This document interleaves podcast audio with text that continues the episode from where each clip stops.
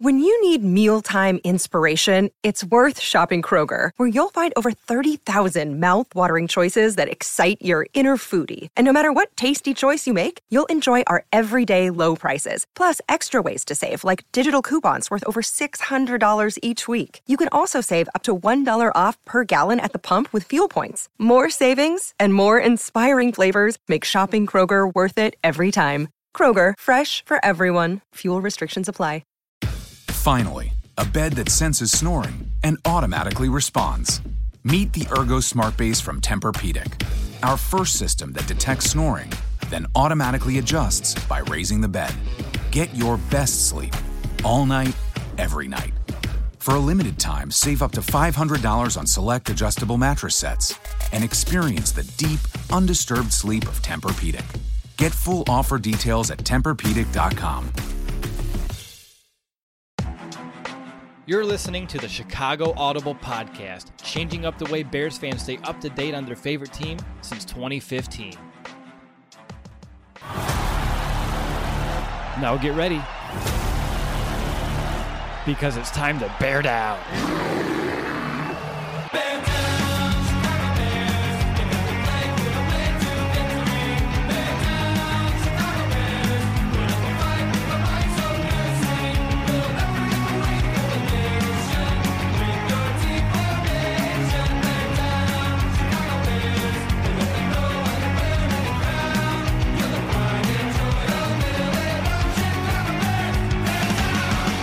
Welcome back, Bears fans, to another episode of the Chicago Audible. It's Thursday, March 11th at the time of this recording, which means we're six days away from the start of free agency and only a few days away until teams can begin tampering. Legally, that is. I'm Russell DeWitt. Joined with me is my co host Nicholas Moriano. The two of us, we're primed and ready to share our Chicago Bears free agency preview with you all now that we have completed our State of the Franchise series. Nick, I'm curious, how's your week gone? How you doing? I know earlier today you had a pretty big event, which is exciting for me to hear. Uh, how about how about you? It's been a good week, busy week. Uh, last week of grad school for the quarter, so wrapped that up on Wednesday. Got my COVID vaccine shot earlier today. It was a long line, but I look, I hate shots. It's the worst thing. That's my one weakness. I didn't even know what happened. So when when I got it, I'm like, all right, that's it, cool. But I was freaking out uh, the entire time before it. But all went well. How about your week? How's it going? Pretty good. Today's my first day. Uh, last week I kind of alluded to it, but I am transitioning to a new job. Uh, so I've been working remote for over five years now. So I'm going to be going to an office, uh, which I'm excited for, getting to see real people. I think it's not going to really interfere with the podcast at all. Besides, unfortunately, maybe next week if big news breaks in the middle of the day. But I'm assuming with your schedule, you'll be busy as well. So recaps in the evenings may be your best bet anyway. Yeah, I'll be off on Monday and Wednesdays. Who knows? Uh, I well, well, you got to also tell people you've been playing. Uh, I'm wearing a Spider-Man shirt. You've been playing the new one, and I've heard it's been pretty good so far. Yeah, it's pretty pretty neat on the PS5. Uh, I know you'll be getting yours here soon, and then you'll be able to experience 3D sound, updated graphics. The load, no load times is like the most insane thing ever. You just turn on the game it's good to go. You turn off the PlayStation, come back to it a day later. It's picking you up right where you left off in the city without having to load back in. It's it's incredible stuff. So I'm excited for you, but I know we have a lot to get into uh, when it comes to the Bears and just looking at them right now. Uh, I think it's uh, worth mentioning at the top of the show that they're around 20 million or so, give or take, uh, over the cap, as the NFL has confirmed a reduction in cap space this year. Uh, it has been reported that the Bears will be parting ways with Bobby Massie, which will save them around seven million. Um, but still, there is work that needs to be done as a team needs to be under that cap by the start of the new league year. And on top of that, news just broke right before this episode, before we started recording, the Bears did sign kicker Cairo Santos to a five-year extension that can be worth up to about uh, what was that number? I put it in the bottom of my notes, which I don't know why it would be hidden all the way down there. Up to 17.5 million and then three years that could be up to what was the number? Do you remember having that in front of you? If they void it out for the three year mark?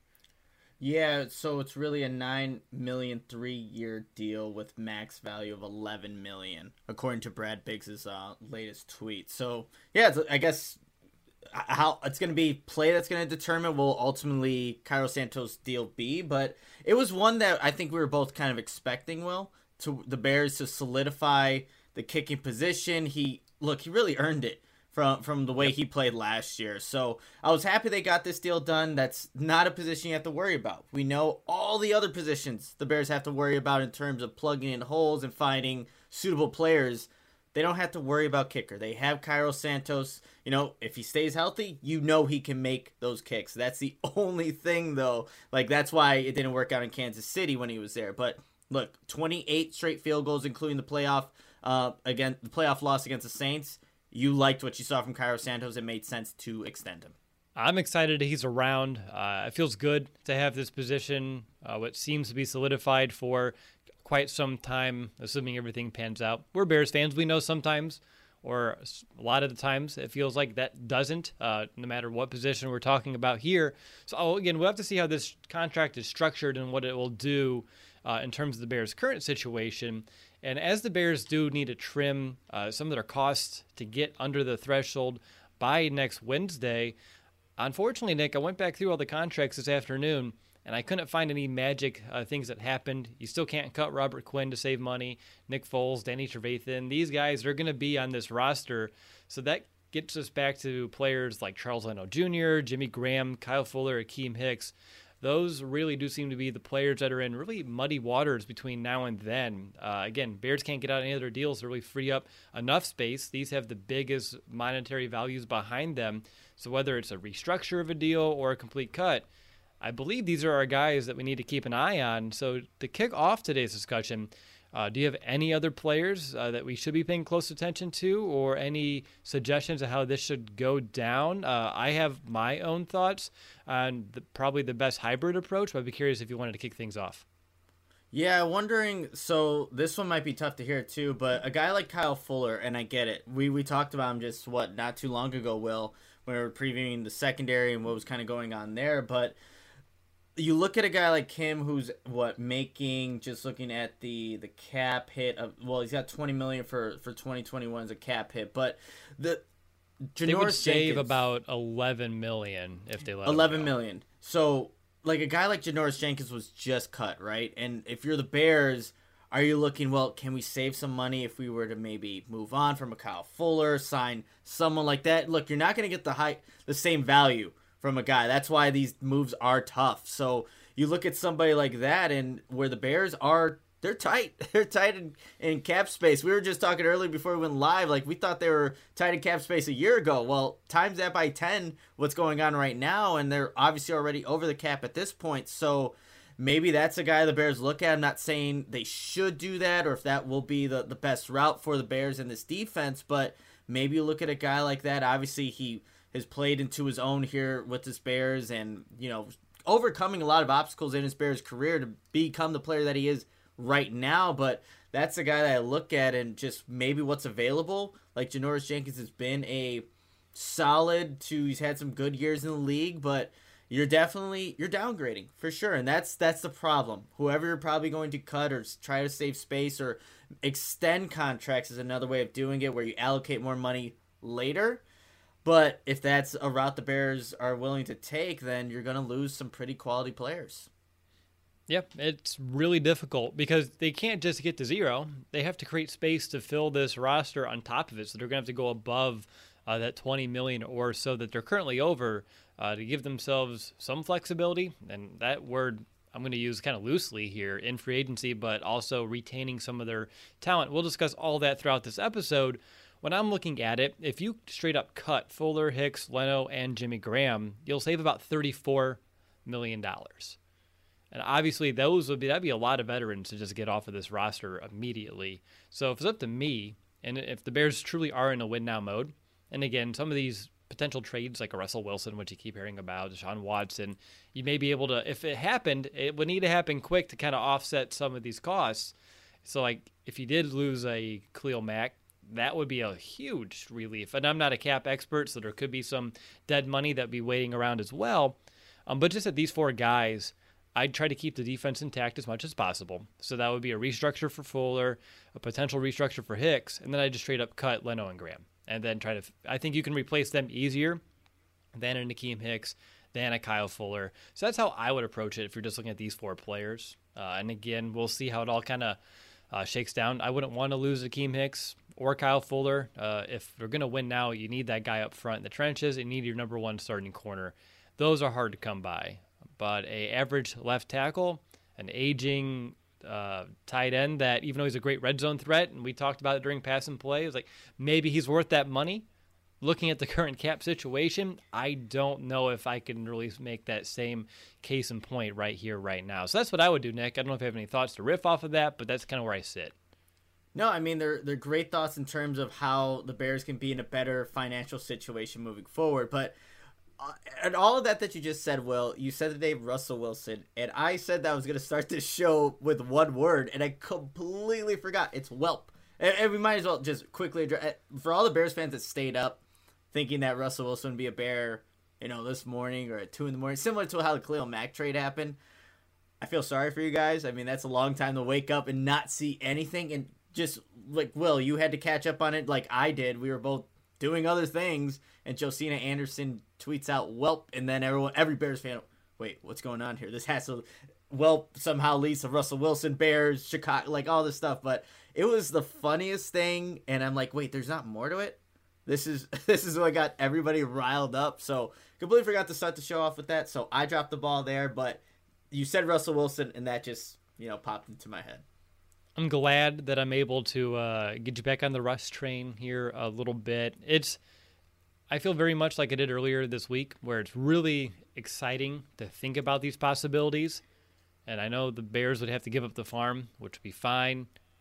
But man, I just don't see how it's really going to happen. Um, but again, that's just me, and I don't want to get my hopes too far up here. But you never know. But I know this is not an episode to talk Russell Wilson, Deshaun Watson. We'll see what the Bears do, and we'll be able to talk about who's the next quarterback the Chicago Bears, whether it's one of them or someone in the draft or someone we don't even uh, maybe even want to consider right now at this point.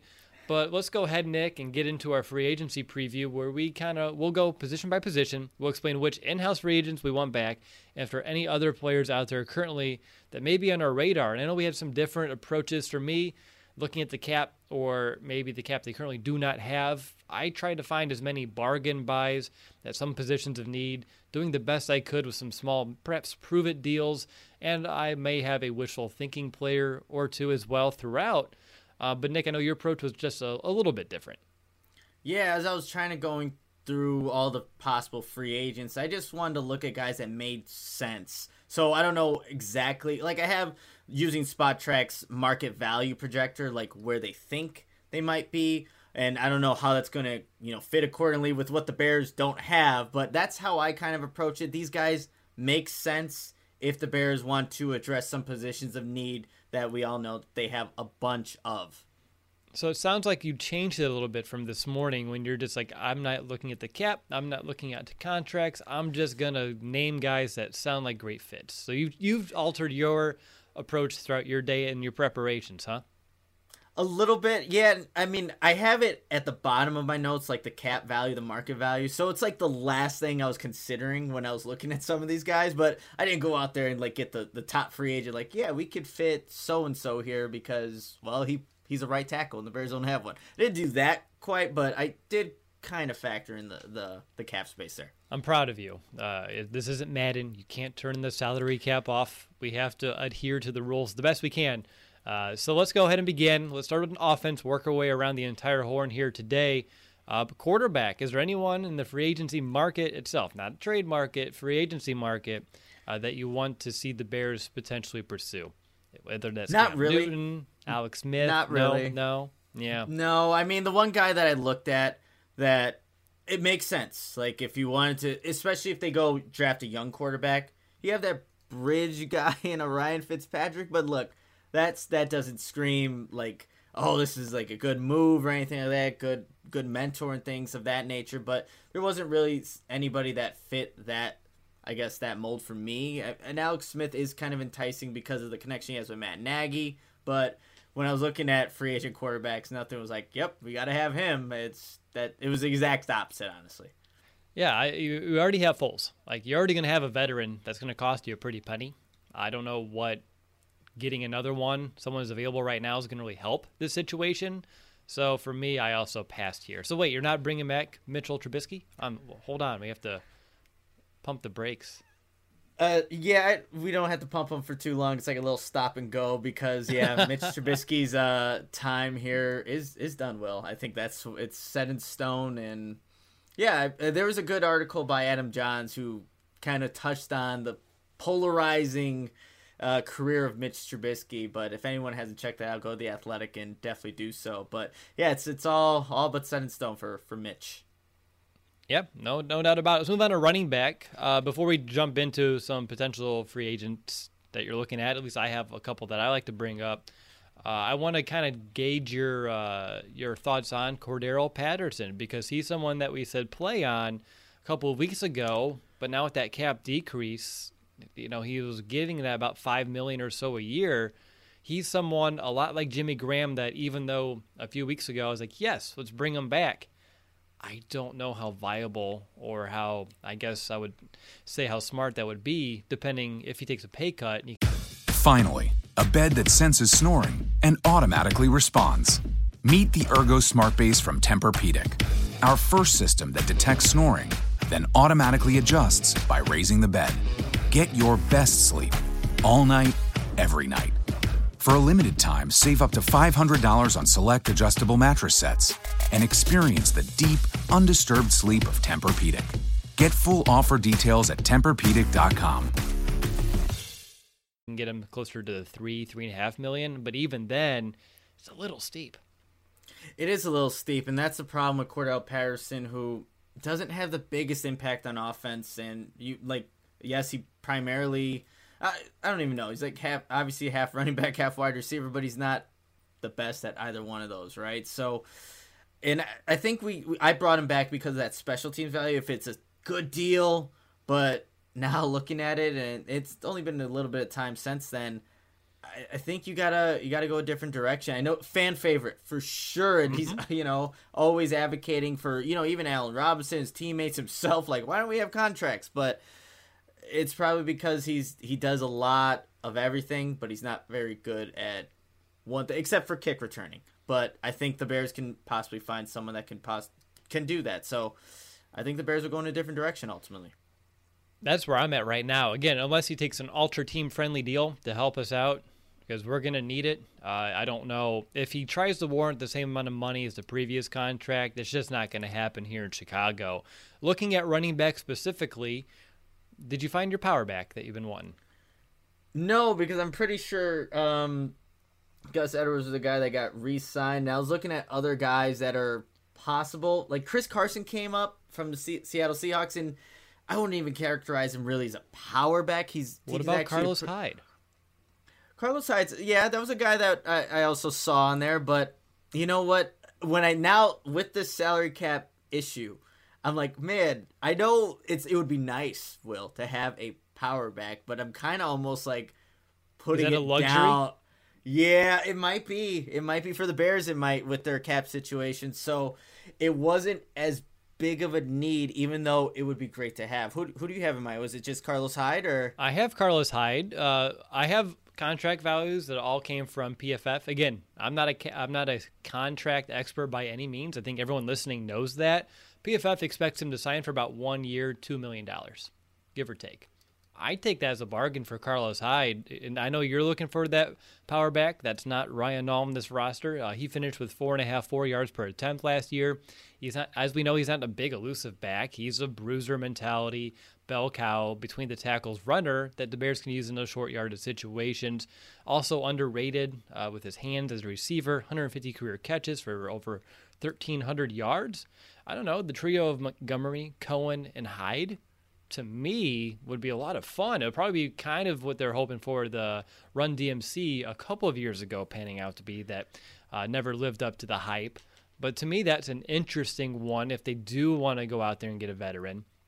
And then the only other one, a little bit of a different rusher in its style, but I think you can get a good bargain on maybe would be a Marlon Mack from Indianapolis because he's he had that Achilles injury week one but he has someone. He's a former 1,000 yard rusher, four and a half yards per carry. He's gonna. He's only 25.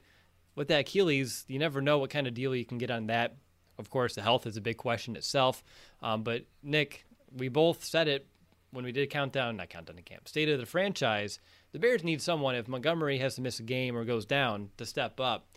Either of these two would be that. I don't believe you can trust Artavis Pierce to be that guy. Tarik Cohen as well. So I still feel like it is is a need. Marlon Mack, at least according to PFF, would take about a one year, two and a half million dollar contract. Uh, so it'd be a little bit more than a Carlos Hyde, barely. And again, these are just projections. Um, but either of these guys would be interesting bargains uh, on some short term deals to kind of help uh, the backfield as well. But it's kind of where I sit if because I don't believe Cordarrelle Patterson to be here, so I want to at least give some perhaps cheaper options that they don't give you the return element, um, but they could bolster the backfield a bit. No, I mean, well, it's it's a position that, like I said, I I would take it if the Bears had it, but maybe that's something that they address later in the draft too, because uh, they just got some conditional picks, two six round mm-hmm. conditional picks. So maybe like you could you can use one of them on on a back that is maybe a little bit one dimensional, but and obviously it would be maybe the a cheaper route being a later round pick, but yeah, they they need to add somebody, and if if if it fits right when if going through free agency, then I'm all for it. But I just like I said, it just kind of went down my list. yeah, it's it's not it's not a huge pressing need by any means. I just again I was trying to figure out who could potentially fill that void, and you just mentioned the draft. and I just realized I have to afford other draft picks too. so that they are going to be. I don't even know. I don't even know where they're technically with the Cairo Santos deal, but yeah, they are. They're in a. They're in a spot for sure. Yeah, no doubt. All right, moving on to wide receiver. Do you have anyone here uh, in the free agency market uh, that you're intrigued by that would make sense? Uh, I know it's a kind of a crowded room, even though we're not getting the production, uh, which that was one of my gripe points uh, in that previous episode when we talked about this position group. But how about you? Uh, anyone here at this position you would target? Yeah, there's uh, one person specifically, and that's Curtis Samuel from the Panthers. And again, he was the number three for a team that had two 1,000 yard receivers in DJ Moore and Robbie Anderson, and he still put up 851 yards, 77 receptions, three touchdowns. Can also run the football. The Bears know that. I kind of saw, you know, a good amount of Curtis Samuel. So I mean, or no, he didn't play that game, I, I believe, because I think you pointed out, Will, that he was a big third down target. And yep. I don't know if the Bears uh, they didn't have to face him good because he's a good player and out of the slot is where he primarily plays and well we we've talked about Anthony Miller for a long time on this podcast just waiting for him to do something.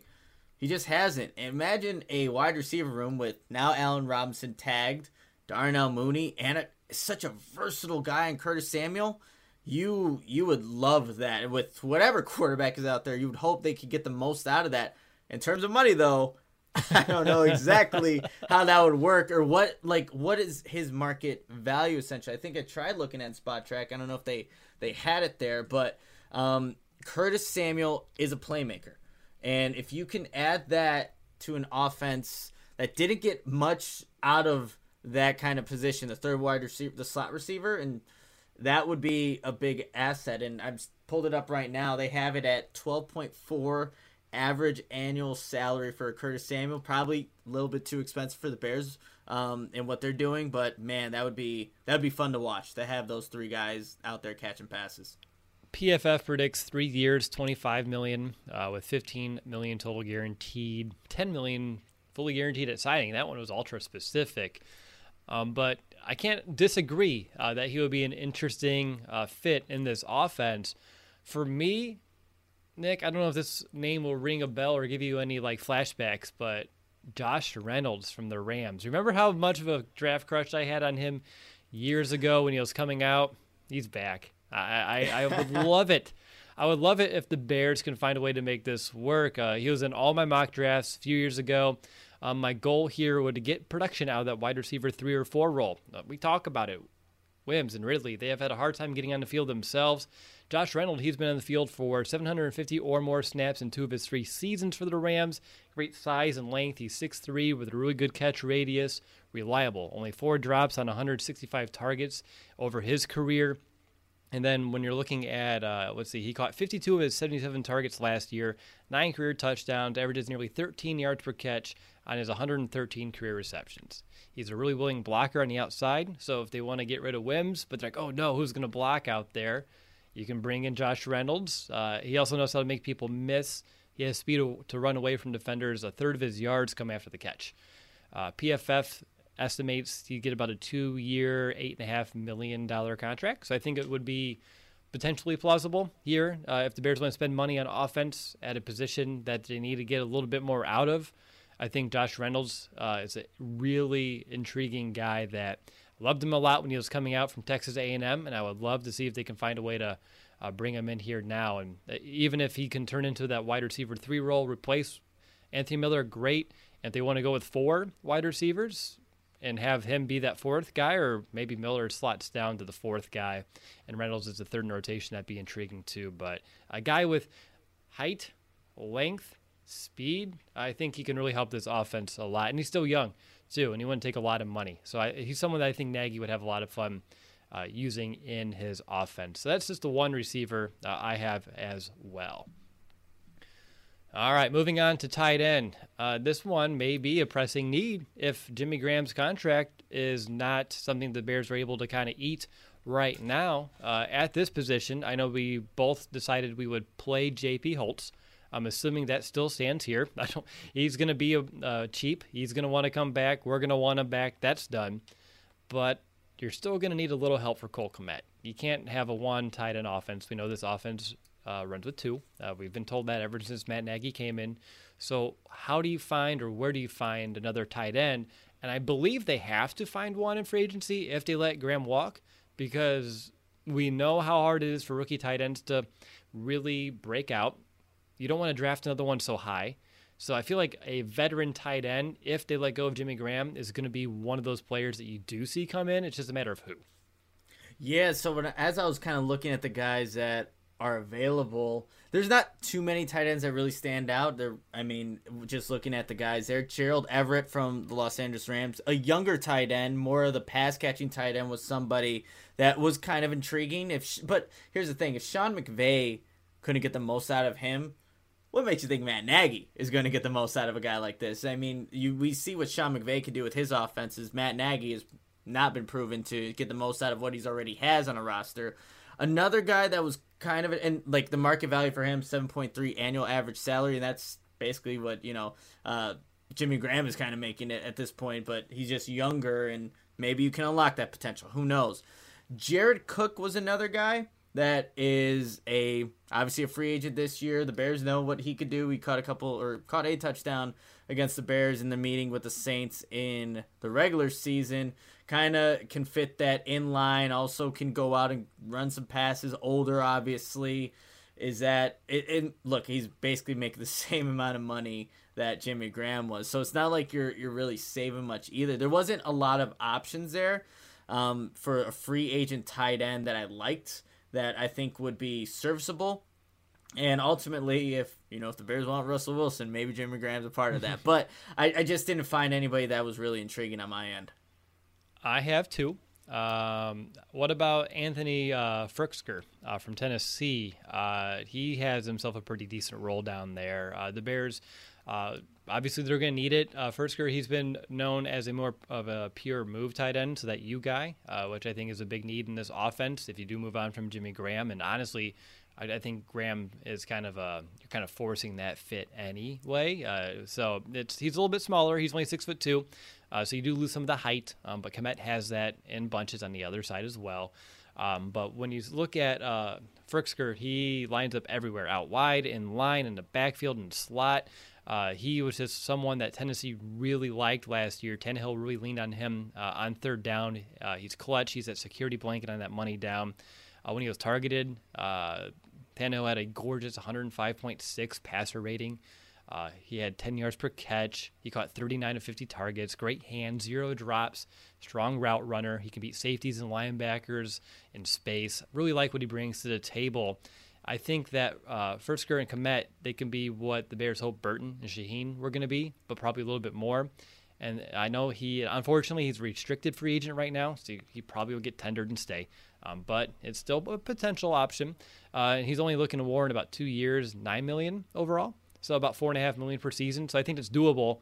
And then someone who's on my list for last year, just real quick, from Seattle, uh, would be Jacob Hollister. Uh, he's like that wider uh, tight end two or three option. He was on my list last year, um, but he was tendered over in Seattle, so he stayed put. Um, but he's probably going to make too much, about seven and a half million dollars per year. So just like your options too, it makes a lot, uh, about the same amount as Jimmy Graham, but someone else that could be another move tight end option. Good production too, 73 catches over eight yards per reception his last two seasons. It's going to be tough, uh, to say the least. So if they can find a way to grab that guy from Tennessee, I'd be glad. But outside of that, uh, either you're going to find someone and really hope that they have potential, or you're going to probably have to either pay someone about the same as Jimmy Graham, or you just keep Jimmy Graham. But I don't know how you can do that right now uh, financially. So it's a really tough situation uh, at tight end for the Bears, I think, this offseason. Yeah, I see in the chat, and this this name always pops up. I feel like every single year will. I know which one you're Tyler Eifert. Yeah, mm-hmm. T. Ross put that in there. Um, I think yeah, that's always a name that pops up, and injuries. I think you, that's the one thing that the Bears I think can't gamble on when looking at the tight end position because they had such a bad history with the injuries, you know, just in the past with the guys they've had before the group that was playing last year, which was, you know, nice for, for, for a change. So probably not going to be the direction the Bears go, but he always comes up. Sure does. Any uh, anything else at tight end, or we moving down to offensive line? Let's move down to the offensive line. Well, I'm curious to see what you kind of got for for these guys. All right, starting with the in-house people, real quick. Alex Bars, uh, he's staying for your play. Yep, he's staying. And then for uh, Germain Ifedi, I'm still playing Germain Ifedi. I think right now with Bobby Massie's uh, imminent departure, uh, he's a cheap right tackle. Does a robot know you like a neighbor? Insurance Corporation will fulfill request to cover anyone, anything, anytime, anywhere with most standard algorithm in the order it was received. Please hold. Robots don't know you. We do. At Farm Bureau Financial Services, getting the insurance coverage you need always starts with a conversation.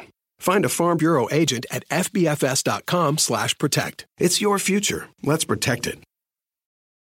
Replacement. Uh, that way, if the Bears do want to draft a tackle, uh, heck, if they let go of Leno Jr., you may need two tackles right now as well.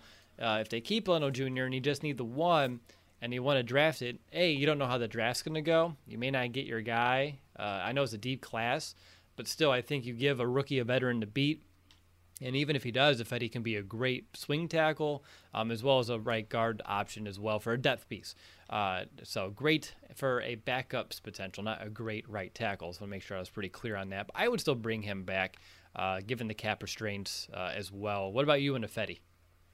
Yeah, I'm bringing him back. I wonder, Will, like, as I'm thinking, well, what if the Bears have to trade all these picks and they somehow do get a quarterback? Germain Ifedi did play with Russell Wilson. Now, he probably doesn't mm-hmm. have fond memories with him at right tackle because he's giving up some pressures over there. But I don't know if it turns out to where the Bears just don't have the capital to get a high round, you know, tackle in this draft. There's supposed to be a lot of them. There's a lot of depth there. I wonder if going with Germain Ifedi, Germain Ifedi as a starter isn't actually an option for the Bears at this point. They did it for the last couple of games, and like like you, I think he's definitely backup that's more suitable to him. But I wonder if that's in in the works, in the plans, depending on what actually ends up happening at the quarterback position. A lot of factors there, but I, I, like you, I am playing Germain Ifedi. I think he can do some good things or decent things for this team if Germain Ifedi can start at right tackle and give you Bobby Massie ish production for a very low amount of money, I can live with that. Like that's I would have no problem with that whatsoever, given everything the Bears are having to face this year when it comes to their cap.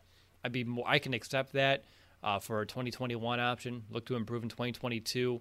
I think that's a realistic one, and it's one that we may potentially see play out as well.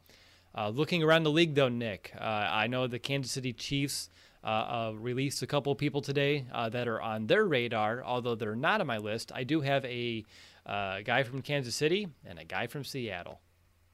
Okay, so I have a guy. I have a tackle, and then I also have a center for for this. But we'll start with the tackle right now from Buffalo.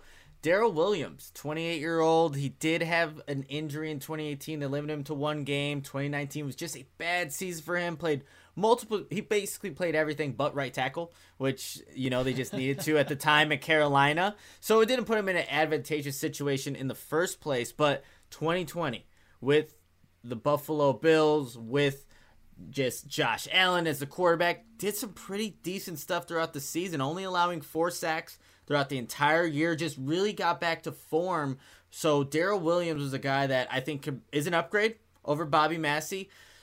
The only thing is, according to Spotrac, projected annual average is about 7.8 million. So it's you know a little bit more, but I think you get more productivity if he can stay healthy. But Daryl Williams is a guy that popped up being you know, 28 years old. He did have a couple or one bad season, one injury riddled season, and then a good 2020. I think that's going to be some of the themes that you're going to find with a lot of these players. Like, okay, so why are you here? Why are you in free agency? Oh, because maybe this happened in the past. Maybe you're just moving on from a different Those are the team, kind of but... players we have to target this year. We can't just go get the top 10, top five guys at any position. You're going to have guys that uh, they face some adversity uh, and, you know, a little bit of a roller coaster type of career you're gonna have to take some good with the bad. You just have to make sure that the bad outweighs the. I mean, the good outweighs the bad. Almost said it backwards there. Shame on me. But sorry to cut you off. But it's just it's who we have to look at. Yeah, that's that's what the Bears situation is. They can't, you know, be picky with who they're, you know, looking at because they're you're not going to find that that oh wow, how did this guy get to free agency? We're just gonna plug him in. It's gonna be perfect. No, it's it's really the opposite of that. So that's why a guy like Daryl Williams, if the Bears really don't go through the draft, which I think that's gonna be the likelihood of what they do to address the right tackle or whatever tackle position, just because it's gonna be a cheaper option, obviously younger player, upside and things like that. But Daryl Williams was a guy that, you know, when I looked at the free agents, he's one that stood out.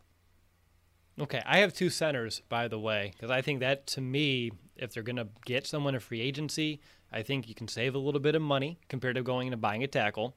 Uh, and then from there, like you, the draft's my approach for that one. So I'll start off with the one I hope they can get. Um, and that's going to be Austin Reiter from Kansas City.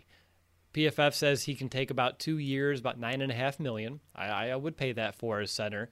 Uh, so that's if the Bears can find this money. Uh, Reiter from Kansas City, real interesting pick.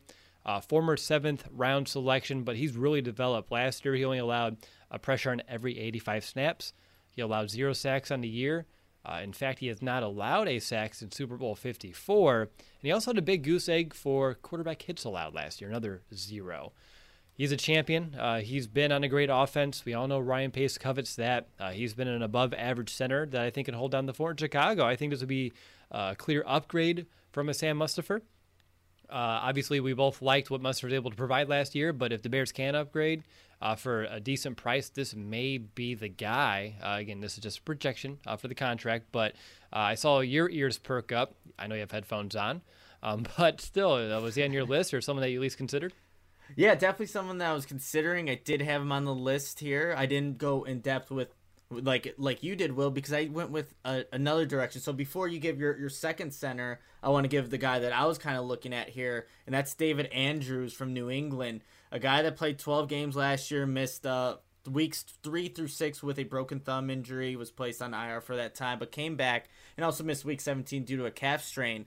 But in 2020, only two sacks allowed, 12 total pressures, so did pretty good down there um, in the stability it, with a new quarterback too. So that's you got to also factor that in. But David Andrews was able to play pretty well. He did sit out 2019 due to blood clots in his lung, but it looks like he's over that. Oh, I mean, you know, geez. yeah. So so this is why like maybe this can work for the Bears. It's like can you get him on a bargain deal because of some of the injure injuries that he's had and what he had to go through in 2019, but he was a team captain in each of his last four seasons, been a full time starter at center since 2016.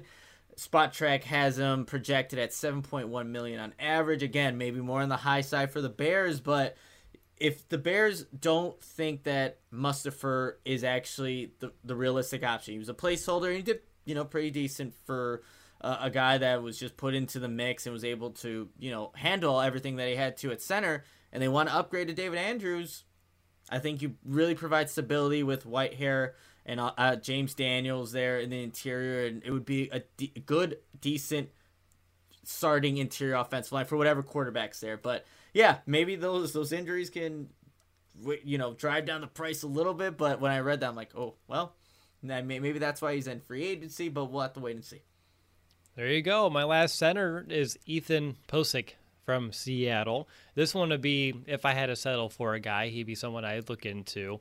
Uh, he allowed a very similar clip of pressures, uh, kind of like Sam Mustipher. He allowed 18 total pressures on about 600 or so pass block snaps, so one pressure on every 33 uh, pass blocking snaps allowed. Uh, and then uh, when you want to compare his strengths and his weaknesses, uh, he's a better pass blocker than he is a run blocker. Nick, we all know in Seattle that offensive line the past few seasons, uh, as we looked with Germain Ifedi, they've been all over the place. Guys playing every position up front. Uh, Pocic, no different. He played guard for the past couple of years prior to last season.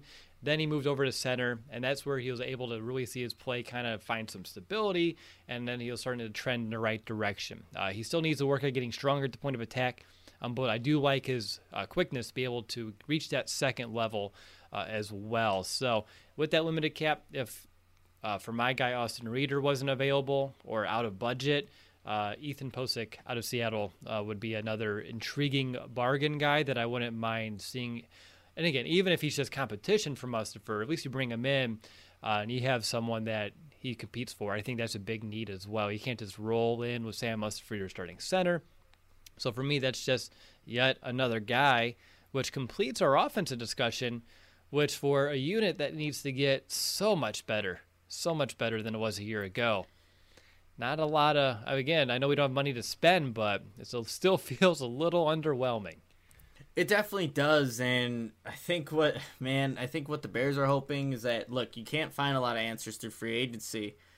You know what can kind of overshadow a bunch of different holes? Just get a franchise quarterback. So you can have a lot of those deficiencies everywhere, and it won't be as bad. But yeah, this is not not the year in terms of cap, in terms of guys that you can actually acquire to address a lot of the needs that the Bears do have. Yeah. All right, we'll switch over. Defense, starting in the trenches, defensive line. I have zero people I'm looking at around the NFL because I want to bring back Mario Edwards, Brent Urban, and John Jenkins. I bring the trio back. Edwards is great depth at any position up front. Brent Urban, we know he provides quality reps as well. It was this episode a year ago that I said make sure you sign Brent Urban back because he showed some flashes in 2019. And the second year in a row, I'm going to say bring back Brent Urban. Real strong defender against the run. I was surprised to see that he was PFF's third highest run defender uh, for all interior defensive linemen last year, uh, which was really cool to see. Uh, and that's out of everyone that played at least half of the top snaps. So uh, he was in some good uh, company there as well. And then if you had both Mario Edwards and Brent Urban back, I think they just provide some different strengths. Uh, Mario Edwards, again, he's a little bit better getting after the pass.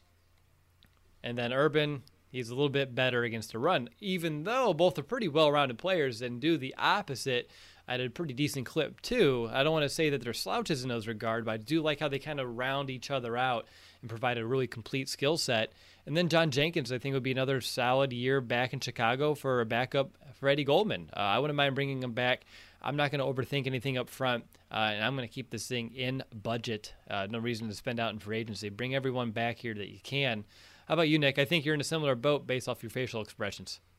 Yeah, actually, I was just looking at the top 100 from what was it, NFL.com, and I just saw Kyle Long was on there, and that was uh, something that we didn't talk about. But yeah, seeing him on there kind of made me smile there. But yeah, in terms of defensive linemen and possible guys they can get, there weren't. I, am more so in house. Bring the guys that all the guys you mentioned. I'm all for bringing back. I think the Mario Edwards is going to be interesting how the Bears play it. Um, we know yep. he's going to be suspended for the first two games, and he was productive. I think he does have some talent getting after the quarterback, and it is a little bit different from what a Brent Urban provides. But both those guys, I, I would be all for bringing back some guys that I do see on here. Uh, Sheldon Rankins from from the Saints, he is coming off an ACL injury, so I, I don't know if that's the route the Bears take. And then one other guy that I did see, and this I think a bigger name but he's more of a rotational player at this point of his career, being 31 years old. Is Derek Wolfe, who was on the Ravens. Yeah, productive. We I think everyone knows the name, but it and he was a rotational player for the Ravens. Did help that D line, better defense last year, and it, it, could just be again too expensive for the Bears. And they do have mm-hmm. some guys that they can can do what, maybe not to the extent that Derek Wolfe can do in terms of production, but they have some guys in house that I just like better. Yeah, Derek Wolfe, he was on my list last year. Uh, I was very intrigued by what he can bring. Like you said, probably a little too pricey this year. Um, but if you're looking for those veteran fits, depending on what the, that contract would look like, if you have to move on from one of these guys, that may be the way to go about it. And I know none of us mentioned Roy Robertson Harris, but that's because we both believe he's not going to be in Chicago. And uh, not that I mean I'm passing on him, but I think you said, if I remember correctly, you're not technically passing. You just believe that he's going to want too much money that the Bears can't afford. Yeah, that, that's how I think it's going to play out. I think some team sees the, the size and the possibilities and be like, all right, absolutely, let's, let's do it for Roy Robinson Harris. All right, let's move over to outside linebacker. Uh, James Vaughters is coming back.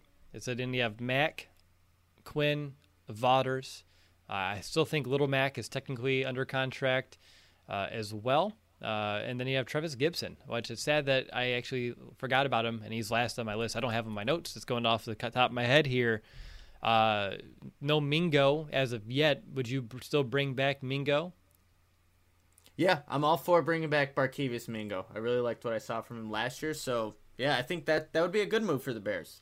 I solid depth is what I see from Mingo, and he can definitely provide that if he's here for another season. That's why I'm still playing Mingo as well. I would hope that he wouldn't cost too much money. The Bears can bring him back, and I would be uh, excited to keep that group uh, intact. Uh, unfortunately, Robert Quinn has to be part of that group. Uh, I still do believe, though, Nick, that in an ideal world, and I don't think we get to live in one uh, as often as we would like, you can find someone that has starter quality ish or fringe starter at this position to kind of offset some of Quinn's snaps. And if he doesn't pan out for the second straight year, uh, you can totally just take him off the field, replace him, and hopefully something would kind of uh, come to light and shine. Uh, one guy that I did see around the league uh, would be maybe like a Tyus Bowser. Uh, he's from Baltimore as well. Decent all three phases against the run and his pass rush as well as in coverage. Uh, he had one of the better pass rushes for Baltimore last year with 32 total pressures coming off the edge, second most run stops at the position, and in coverage, he only allowed a 51 pass rating on 17 targets. Uh, he'd only. Finally, a bed that senses snoring and automatically responds. Meet the Ergo Smart Base from Tempur-Pedic, our first system that detects snoring, then automatically adjusts by raising the bed. Get your best sleep all night, every night. For a limited time, save up to $500 on select adjustable mattress sets and experience the deep, undisturbed sleep of Tempur-Pedic. Get full offer details at TempurPedic.com. It cost about, again, according to PFF, three years, 21 million. So probably not. Don't think they can spend that much money yet again to the position. I saw Pernell McPhee on the list as a bargain guy. I was like, I don't know if I would run it back with him. Uh, but Mingo would be a strong one, and I think the biggest one, and we haven't talked about it, is that you really hope Trevis Gipson takes a huge step next season. I think that's what you have to bank on here. Yeah, that's that would be huge for the Bears. Um, just so one, you're he's still playing obviously on that rookie contract. You don't have to go out and sign anybody in free agency to kind of serve as that rotational piece because you're not looking for stars at this position. Obviously, just the money that's allocated to the guys that are already there. Even though, like we said, Robert Quinn, you probably could find somebody that could be more productive, but yeah, that's going to be key for them. A guy that I saw, again, it's just a name that's on there, Kerry Hyder, who is on the San Francisco 49ers, an edge. He's more of a defensive end more than an outside linebacker, but look, that's Robert Quinn was more of. A, I was going to say, know, it sounds like Robert yeah. Quinn part two. exactly. So he does have, looking at some of the stats here in 20, 2020, 14. Uh, what am I looking at? Fumble recoveries. Got he had eight and a half sacks. Will like that's that's good production out of a guy that most likely I think the 49ers will find a way to bring back. But uh, again, I think in house, I, I, like what I saw from Barkevious Mingo. Obviously, Gipson, you're just hoping you see more out of more product, more playing time. Honestly, I think you could get that. And James Vaughters, I think like what they already re-signed him, so you know what they the Bears have, and I'm good with staying in house again for for the defense on this position. All right, moving to inside linebacker. Uh, what do you want to do at this position? Uh, is there anyone that you would like to retain? I know Josh Woods is staying, uh, or is there anyone else around the league that you like to see come in? Yes, I would like to see somebody come back. Oh that... no way! Hold on. At the same time, three letters. Yeah. One, two, three. KPL. Yes. Yeah, We all look, right. Okay. Look, I was gonna wear a freaking red flannel shirt, and Will is wearing one, Should've. and we both had KPL on our list. Let's I run it that- back with KPL. Let's go. Preach, preach there, Will. That's what the Bears should do. I think that's a reliable. That's a guy that you know you can count on. And when he went in for whoever was injured at the time, whether it was Roquan or Dan Trevathan, you felt good with Kevin Pierre-Louis out there. And, you know, I think the one season that he had in Washington, you know, put a very average, okay number. We're not looking for anything spectacular. You're just looking for someone that you feel comfortable with. I don't feel comfortable with Josh Woods or Joel Iyiegbuniwe. I feel comfortable with KPL, and I know you do, Will, because we're always thinking on the same page. You know what they say, you know, KPL, raise some hell. But no, for real. Like, he would be an, an amazing guy to return. Uh, he's solid in coverage. He actually had a better coverage grade than Roquan Smith last year. He had one of the highest coverage grades when he was here in Chicago in 2019. And he still had a solid year in Washington 56 tackles, 13 games played, three tackles for a loss, two passes defended, a forced fumble, and a sack. Don't forget about that element of his game. He can blitz. That was another sneaky element of his game that we really like to see in his defense. He knows the system. He knows Sean Desai. I'm sure they can get along, bring him back, and he had a great opportunity last year to get a big deal and get some money, and it didn't really pan out. I think Washington maybe didn't do him any favors by making him an off-ball linebacker, a little bit out of position. Bring him back in Chicago, right back to the natural fit uh, as that third linebacker inside of our unit here. He's someone that I can feel, like you said, comfortable. If he needs to go in for a game, string of games, you know, he's not the best run defender, but you can overcome, you can compensate for that with your front seven, the remainder of it. So for me, heck yeah, man, KPL, let's go. Yeah, I, I love that. I knew that as soon as I was someone to return, you're like, I know who that is. There's not other guys that fit that, that criteria, but hey, It was Jonathan exactly know. Bostic. I don't think he's available, but I was trying to think of linebackers out there. But We're not getting Nick Kwiatkoski back. He is doing good things for the Raiders. But yep, KPL, all for it. Awesome. No, I'm glad. Yeah, no, he is. Uh, that would be great. I, I think he can come in. It wouldn't be too expensive, and it would be a great fit. And then that tur- that takes my whole concerns not completely out the window, but it would my confidence level in that whole position would go up a few points uh, without a doubt. What about Manti Te'o? Uh, the more I thought about it, again, I'm intrigued. Uh, he played well in that game. If it's again super bare minimum deal, fine. I wouldn't want to pay him much more to stay around. I think he's kind of where he's at this stage of his career for a reason. Um, but I, I still put maybe. Uh, I would potentially entertain an offer to him depending on how things shake out. Yeah, I mean the Bears they have a fascination from guys from Notre Dame. They really do, whether it's on offensive offensive line or you know uh, Manti Te'o because he was the one starting in that game against the Saints for the wild card and over at Josh Woods. So I would bring him back. I don't know. There's not going to be a crazy market to get a Manti Te'o on your roster like you need this guy, and I think he could definitely grow to be a good special teamer as well. So yeah, I'm I'm all for bringing Manti Te'o back and again, the Bears felt comfortable with him. I still feel more- comfortable with him than a Josh Woods, to be completely honest.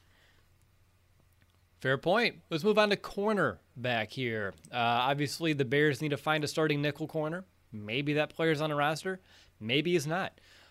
Nick, at this position, which I know is interesting because we don't know what they're going to do with Kyle Fuller. I hope he's here. That's how I approached it. I uh, just want to be upfront and honest with you. Uh, did you have anyone, uh, either in house or around the league, that you wanted to mention uh, that you would bring back? Yeah, so in how, or well, looking at the outside corner position, like I mentioned, the name Janoris Jenkins being a possibility. Like I'm all, I I would love to have Kyle Fuller back more than anything, um, more than a guy like Janoris Jenkins, but that could be a possibility.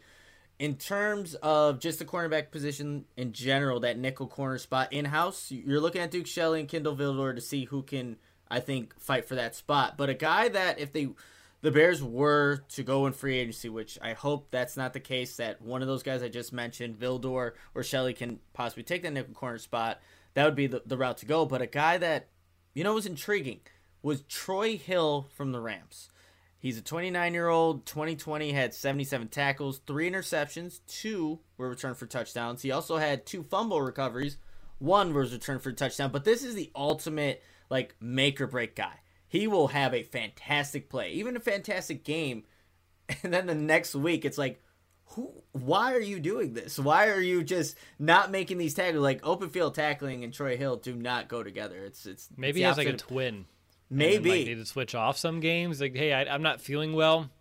I need you to suit up this week, and okay.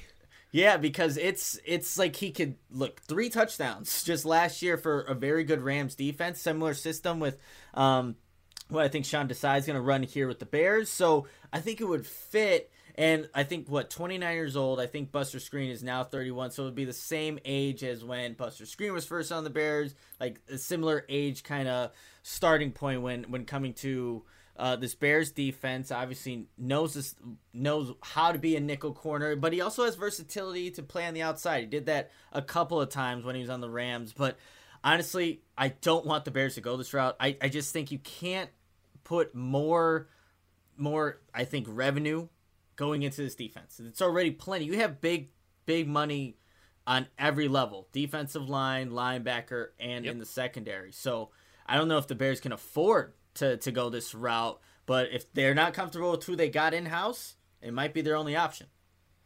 Oh, I have an option. I, I, I you know me. Hey, what do you always tell me? Uh, this is actually a little personal. What do you always tell me about my shopping habits? I can find those deals. That is very true. You always do, Will. So what's what's the deal this time? It's Corn Elder. That's the deal. Uh, he is from Carolina. Small name, right? Like, who the heck is Corn Elder? Looked into him a little bit here throughout the week. He played a decent amount of nickel for Carolina last season. He's entering year four. Uh, he broke out a bit uh, this last season uh, after a knee injury his rookie year, bouncing around the practice squad. I think he even had went off of Carolina, went to the Giants practice squad, and then they brought him back because of some injuries to their secondary. Uh, last year he had 32 total tackles, a forced fumble, but this is where things get interesting to me.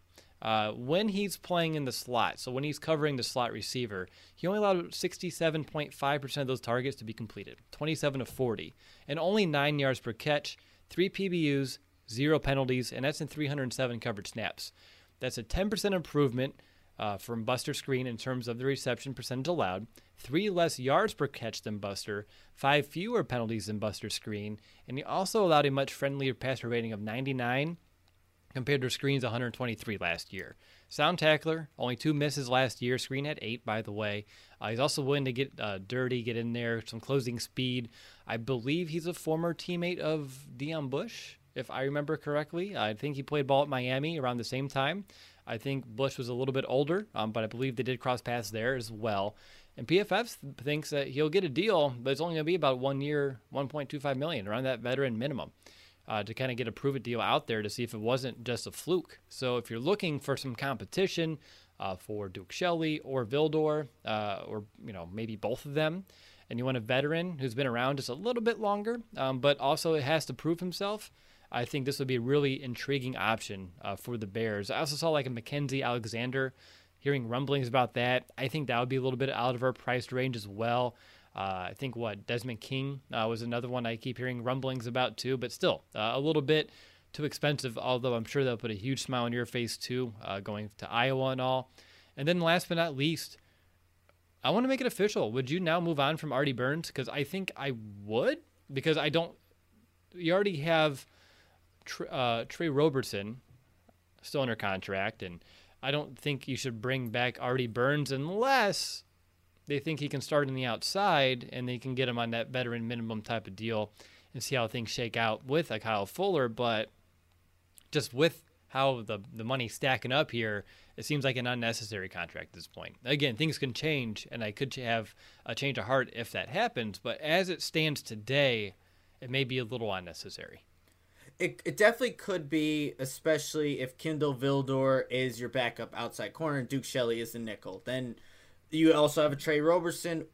What do you really need Artie Burns for? But if it happens to go Kindle is the nickel, uh, then you have Tre Roberson as the primary backup.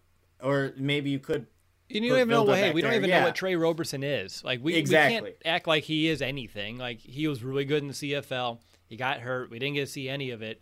I think we still hope there's some potential there, but we can't say, "Oh well, we have Tre Roberson." That means nothing.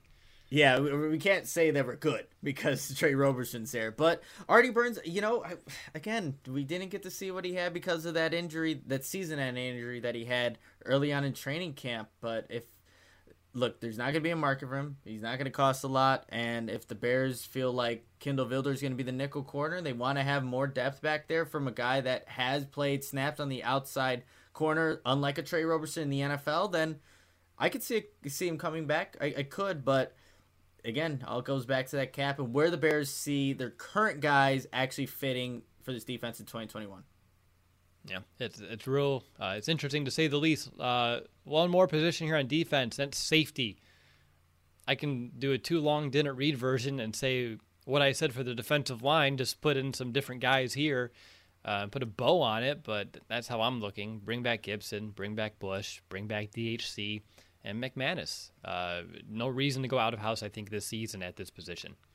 Yeah, I and you still have Jordan Lucas too, and I think Marqui Christian under contract, yeah. which may squeeze one of these guys out when you think about it, if they have to keep it under cap. So I would still hope to bring them all back, but depending on how they feel about Jordan Lucas, Marqui Christian, since they are under contract, that could decide how the Bears approach it. I don't think Tashaun Gipson would be in that category. I think he's unique because he'll be the starter. He's that caliber, but then when you're looking at uh, Bush, DHC, and McManis – they all and with Marqui Christian and Jordan Lucas, they're all kind of that backup special team kind of spot. And who knows? Like, could they really afford to bring back all of these guys and also have those other two under contract? That's really intriguing to me right now. As I'm just kind of thinking about it uh, on the spot. Yeah, I think with with the safety position, I what I said on Deon Bush, like I I think the Bears will part ways with him, um, just because of what they saw at DHC being the guy mm-hmm. that came into the game.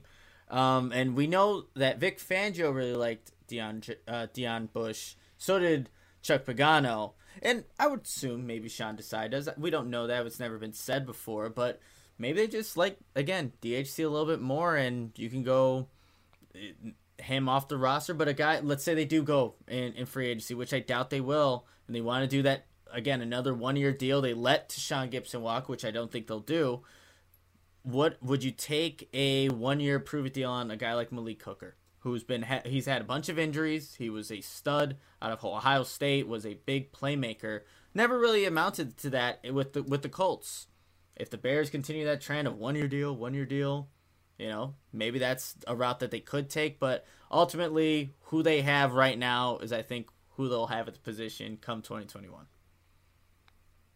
All right, simple enough there. I mean, I, I, don't think we need to get in depth. I think they were the last position group we talked about in the previous episode. So I think our thoughts were pretty well documented on all of these players. So moving on to special teams, as we mentioned at the top of the episode, Cairo Santos uh, did sign a five-year contract extension. So the Bears have a kicker under contract uh, here for the foreseeable future. Franchise record holder kicker, Cairo Santos, that is uh, which leads us uh, for a punter, which again, I'm not going to go out here and scout punters all day, so I'm bringing back Mega Punt. He's fine. Uh, I, I, think someone in our chat last week said he's overrated. I would wonder who you're talking to because uh, I haven't really seen anything about him being great or spectacular uh, at what he does, but he's fine. He's good. He's average. And the difference between a great punter in the NFL and an average one isn't a lot, so I'm okay with it. So I would bring back Patrick O'Donnell unless, unless it's going to cost a lot of money for a punter, and then you just go pick someone up as a, like an undrafted free agent uh, to save yourself some some capital uh, if if you need to. But ideally, you don't want to mess with the magic, not for punting, but for the field goal unit, right? You don't want to get rid of the Scales, O'Donnell, Santos because that really worked last year. So I think that has some value that should be considered here outside of just Pat O'Donnell, uh, the punter. And it's not that he's great at holding, but I don't know, a little maybe maybe I'm a little stitious uh, when it comes to this right now. Hey, yeah, don't mess with. Uh, it's not broke, so don't. I don't even know if I, I did that right, but you know what I mean. Like Pat O'Donnell is not going to make the difference in a game in terms of going to upgrade a whatever a, an elite punter looks like. I, I can't even tell you what who who that is. Or, see, it's I man, Will, we are we are thinking. I was just listening to Ten Questions with Kyle Brandt. His latest guest was Pat McAfee. And I was just gonna bring him up somehow, but you already did it for me, Will. So thank you very much. But yeah, I'm all for and I don't know how many times I've said that in this podcast. That's new. All I'm all for so and so X, Y, and Z. But yes, Pat O'Donnell, bring him back. Mega punt. He's he's fine. There's nothing wrong with Pat O'Donnell. You bring him back. All right, simple enough. I think I said that phrase too. So I'll have to cut that one out. Um, anything else in this episode that you want to mention? That does it. I still feel a little underwhelmed. Defense, I expected it. Uh, I knew it was going to be a lot of at least us if we had choices, bringing back a lot of the players we already had, uh, just with a wrinkle uh, here and there, uh, some newer talent. But we talked about this previously. The money needs to shift to the offense. Uh, so that's why we're looking at some potential uh, players on that side of the ball uh, externally, a little bit more so than the defense. But I still feel, regardless, a little underwhelmed. I don't expect big splashes to happen via free agency, and the only you know big splash that the Bears can make is going to have to happen via a trade, uh, which could really change all of this if it ended up happening. Um, but all we can do is give our best plan with the current situation that we know we have. Yeah, that's all we can do. And by next Wednesday, the Bears need to figure out what they're going to do to get you know under the cap. So they they have a limited time, and there's going to be maybe some of those tough decisions that we see. And I hope, I really hope we don't see like an Akiem Hicks or a Kyle Fuller be one of those tough decisions where the Bears have to go the other direction because that that would be tough to see. Will it really would, just because we know the significance. But there's there's going to be tough decisions made because the Bears are over the cap. Again, we don't even know the exact number at this point. Maybe 20 million, something around there. But by next Wednesday, we'll have it all figured out and we'll see what other moves can be made when that kind of all happens. Oh man, I, I, have no idea uh, what's gonna happen between now and then. Obviously, if something tremendous, uh, either good or bad, breaks, uh, Nick and I will hop on behind the mics as soon as we can. Uh, I know with my new job won't be like I said, my afternoons won't be as available, um, but my evenings and everything else should be pretty pretty standard. So I'm excited for that. Um, but yeah, I don't know, Nick. Um, I feel like I'm expecting nothing, yet everything all at the same time. When you look at both the free agency lens and then going getting yourself a quarterback lens as well, I, I'm there's like two sides of my brain right now, and I'm trying to walk that tightrope. And there's only one word to describe all that, Will, and it's welp. Welp. Here we go. all right. I want to. Uh, anything else before I close shop? That's it, Well, That's all we got. Well, like you said, if anything happens, we'll be there at some point in time to break it down. There you go. That works for me. Make sure to rate and review our show. Our goal is 700 reviews on Apple Podcasts by Training Cap. If we hit that goal, we'll send one lucky listener a free Chicago Bears jersey of their choice. And I want to thank everyone who tuned in today. We'll be back very soon to cover everything that happened throughout the free agency frenzy uh, that's about to be upon us. But until then, bear down, Chicago. Bear down!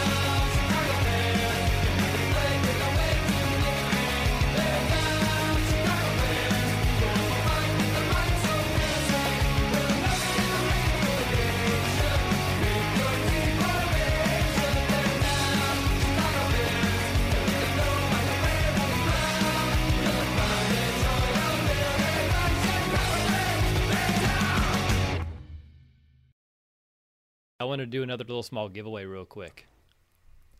Let's do it. All right, let's do it. Cool. So we'll do the first person to either hit us up on social media or email uh, me, will at chicagoaudible.com with the word whelp. We'll get a free Ooh. Bears hat. I think that's always a good one. Yeah, can you use a new hat for the new league year? That's I like that. But look, that darn whelp word has been everywhere. I've been trying to find gifs, gifs, however you pronounce. It. I think it's gif. So with whelp in it, and there are some. So whelp's a good one. I like it. So there we go. And I think hat is fitting with all the talk about caps uh, throughout this entire episode. So there it is. A little another end of the episode giveaway. Uh, social media. Uh, Twitter, Facebook, Instagram. Nick, keep an eye on Instagram for us. Uh, and then here, my email, will at chicagoaudible.com. First person to give us a whelp you'll get a free Chicago Bears hat. And I look forward to seeing who that is. Hopefully, it's a lot of people because, I mean, it was everywhere, Will, and we weren't even really a part of it. And honestly, I'm glad. Finally, a bed that senses snoring and automatically responds. Meet the Ergo Smart Base from Tempur-Pedic, our first system that detects snoring, then automatically adjusts by raising the bed. Get your best sleep all night, every night. For a limited time, save up to $500 on select adjustable mattress sets and experience the deep, undisturbed sleep of Tempur-Pedic.